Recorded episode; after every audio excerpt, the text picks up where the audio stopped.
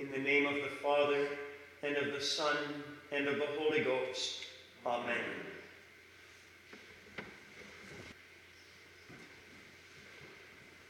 I just want to say before we get going that um, it, it, really is a great privilege uh, to be with you every Sunday like this, whether by live stream or in person. And uh, I just want you to know that it's not something that that uh, you know I take for granted these days, as I'm sure you don't either. But it's it's uh, such a wonderful uh, privilege to be able to meet in this way and uh, to think about what the Lord is saying to us and to worship Him and uh, to be able uh, to do this together. There's nothing simple or easy about this morning's gospel. It uses very strong language and disturbing images, end of the world scenes like the distress of nations, the roaring of the sea, the shaking of heavenly powers, and people's hearts failing them for. The Lord Jesus Himself is the speaker, so we cannot pretend there is some mix up in transmission or some misunderstanding in the passage. These were His words recorded by St. Luke, and they're echoed in the Gospels according to St. Matthew and St. Mark. In Mark, Jesus calls these apocalyptic signs the beginnings of sorrows. The beginnings, not the very end, the beginnings. These disturbing signs will be warnings to us that the time of our King's return is drawing near. As Christians, we believe that Christ will return at the end of time as our King and Judge. He has promised to come with power and great glory to establish God's eternal kingdom in all of its fullness, perfection, and justice.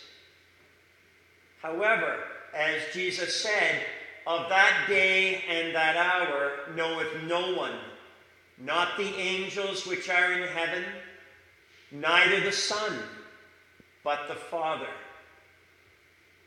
That said, in the words of last week's epistle, the night is far spent, the day is at hand. In other words, we should pay attention to the signs and be ready.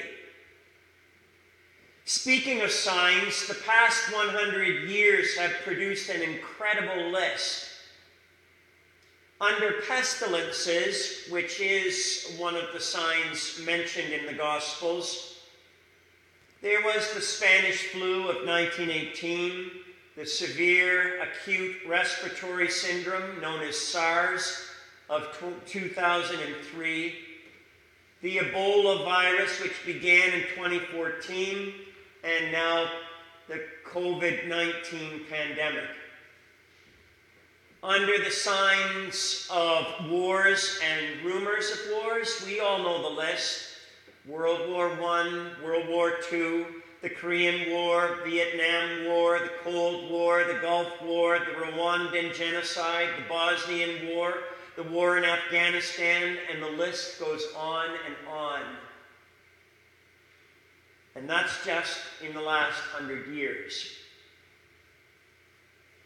And then there are the signs in nature, as Jesus said, in the sun and in the moon and in the stars, the sea and the waves roaring. The Environment and Climate Change Canada website lists the top weather events of the 20th century. All kinds of atrocities, beginning in 1900, are recorded decade by decade. Many of these were major Canadian storms. All of them were Canadian storms. Major storms that I never heard of. For example, the Black Sunday storm in 1913 that lasted for a whole week from November the 7th to November the 13th. Winds of 140 kilometers an hour whipped over lakes Erie and Ontario, taking down 34 ships and 270 sailors. Days later, the crew of one ship was found lashed to the mast, frozen to death.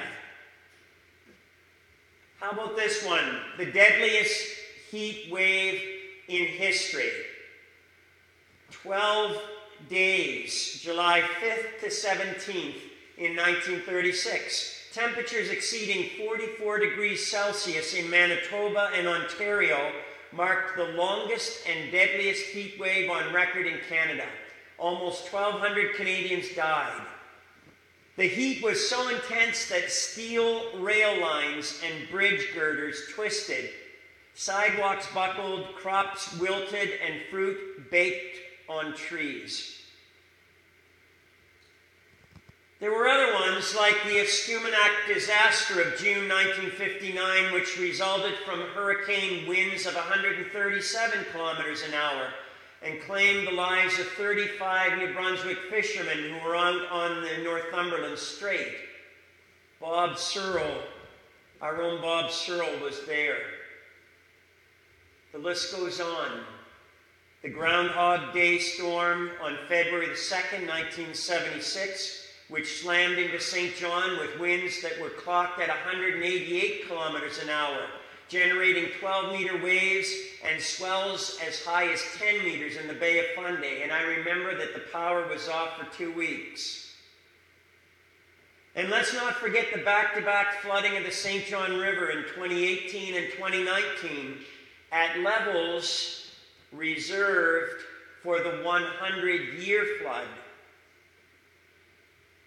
Anyway, the list goes on, and this is the list of just the Canadian storms. The thing is, we just don't know whether these signs are the actual beginnings of sorrows or whether other signs are to come. But we do know that these events are serious. The epidemics and the pandemics, the wars and the rumors of wars, the famines and the floods, the cyclones and the tsunamis, the earthquakes and the hurricanes, the heat waves and the droughts. A person would have to have their head buried in the sand for a long time not to recognize the serious nature of these things. At the very, very least, they tell us three things obvious things. First, they tell us that we are just people, mere mortals, and that we are not in control. Our human powers are minuscule compared to the power displayed by God in the natural world. Second, these signs tell us that this world is passing away. We are far, far, far removed from the beauty, harmony, and perfection of the Garden of Eden. Third, these extreme and violent weather events could be described as the groaning of the whole creation as St. Paul put it. The groaning of the whole creation as it awaits Christ's return. We don't know. These signs could very well be the biblical signs the church has been anticipating for generations. At this point, we should probably ask the question so what? So, what if the big storms remind us that we're not in control? So, what if this world is passing away? So, what if these are actually signs of the end times? Well, for some people, that so what will just remain on the table. Some people simply refuse to engage in any discussion that involves faith or the invisible. Through the Trinity season, we reflected on this, on the perspective of this secular mindset.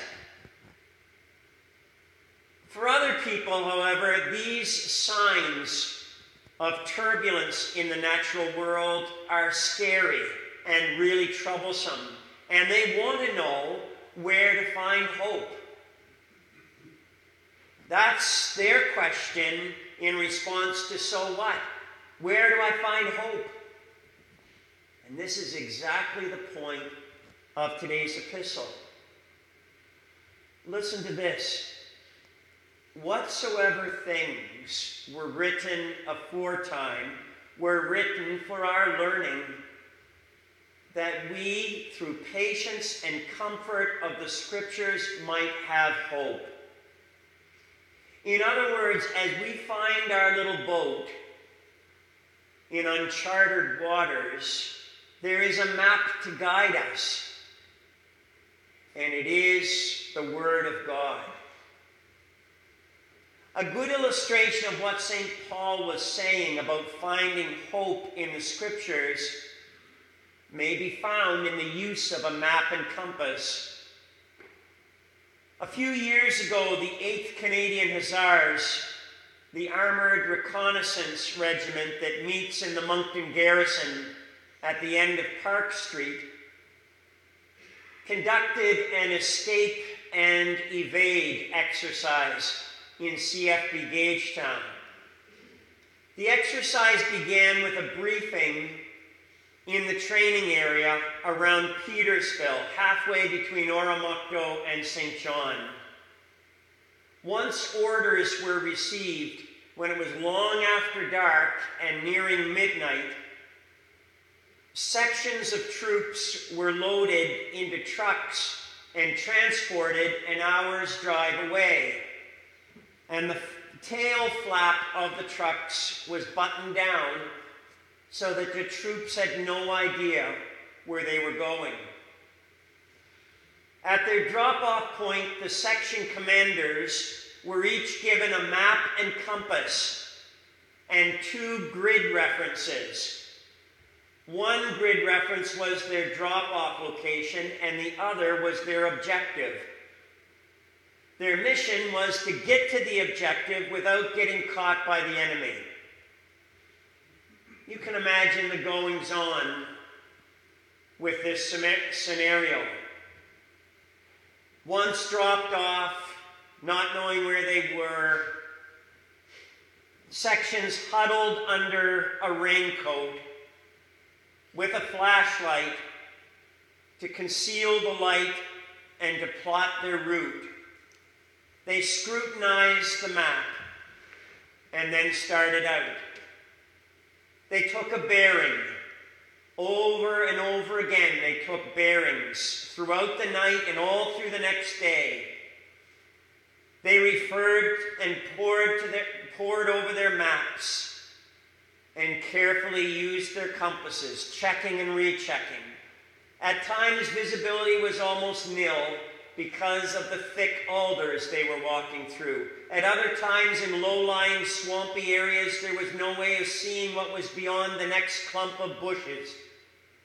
But gra- gradually and carefully, by constantly checking the map and compass, they found their way out of the woods to their objective.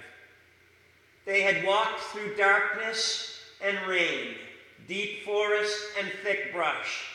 They had crossed streams and swamps. It was a challenging 24 hours, but they made it by faith using their map and compass. For us, our spiritual journey has its own darknesses, its own swamps and thick forests such that we can be left doubting, perplexed, stressed out, exhausted, unsure, worried, and afraid. And to make things work, worse, we know that the enemy is prowling around looking for prey to devour. There are storms of life that consist of temptations, mistakes, failures, accidents, sicknesses, broken relationships, and deaths. And there are also signs in the sun and in the moon and in the stars. And upon the earth, distress of nations. These consist of extreme weather events, wars, rumors of wars, famines, floods, earthquakes, and let's not forget pandemics too. All of these factors together, spiritual and natural, make navigating this old life very difficult what will our map and compass be? The culture does not have a map and compass. It finds its way by picking values that are determined by popular opinion. This is very important to note. The culture does not have a map and compass. It finds its way by picking values made popular by popular opinion. As Christians, we do have a map and compass that provide us with objective truth about who we are and about who God is and about what it means to live in this human condition. As Christians, our first and best guide for all time is the Bible, God's own inspired word. And as Anglicans, we also have the prayer book. And the reason I mention it at all is because it is basically the Bible arranged for prayer. I'm not saying it is the Bible, I'm saying it's an expression, it flows from the Bible. It's the Bible arranged for prayer. In his sermon at St. Paul's in London, England, on this same subject, a little over 100 years ago, H.P. Liddon said, Although its form was suited to the ancient world, its thought and its substance belong to all time. In it, God speaks to the soul of man. From age to age, God is the same. He does not change. And from age to age, the soul is the same. It does not change. So, although the Bible spoke to people and to nations that have long passed away, it also speaks to us. No change in outward circumstances of human life or in the various departments of human knowledge can affect the lasting authority and worth of the Bible. It is lifted high up out of the reaches of these changes by the simple fact that it is the book of God.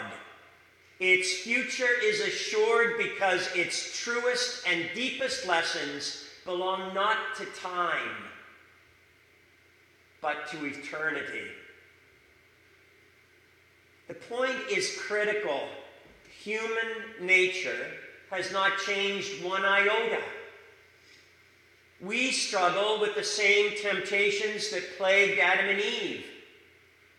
That being the case, people throughout history have wrestled with the same questions How can I get rid of my guilt? Why do bad things happen? What is my purpose in life? What happens when somebody dies? The answers to these questions ultimately lie with God, the one who created this world and the one who gave us life. He knows these answers, and only He can deliver us from the darkness within us and outside of us. And so, we need His book as our guide. In telling us about God's nature, that God is love, agape love, and that He sent His only Son into the world to die on the cross as the full, perfect, and sufficient sacrifice for our sins and the sins of the whole world, the Bible truly is the book of hope. God's book. The Bible. The book of hope. For God so loved the world that he gave his only begotten Son, that whoever believes in him should not perish but have everlasting life. The book of hope. We have hope now by trusting what the scripture tells us that because of Jesus' precious blood, our sins have been forgiven. We have hope and new life now because the Bible tells us Jesus rose from the dead and conquers all of death's powers. We have hope now because Jesus ascended into heaven and sent the Holy Spirit to dwell in us as our comforter and counselor. And we have hope for the future, regardless of what comes, because we know that Christ has promised to come again to set everything to rights. We have hope because we believe, as the children of God, that God sees and knows all things. The Son of God, who is also the Son of Man, will come in a cloud with power and great glory, and we will look up and see him, and then we will know that our redemption draweth nigh.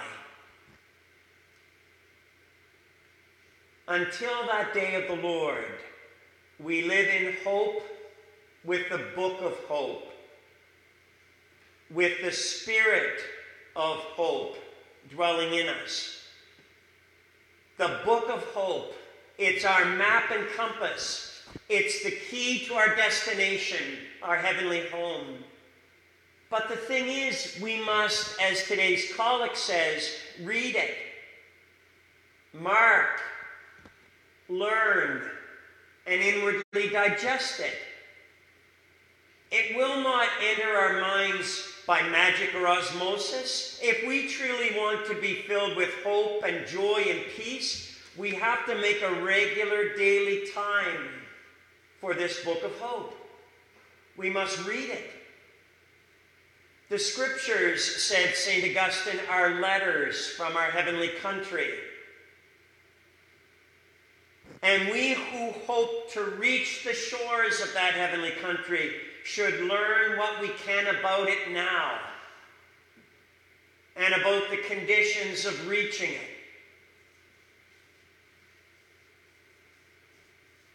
And now, dear friends, the God of all hope, the blessed and eternal Trinity, the living God, the God of all hope, fill you with all joy and peace in believing that you may abound in hope in the power of the Holy Spirit.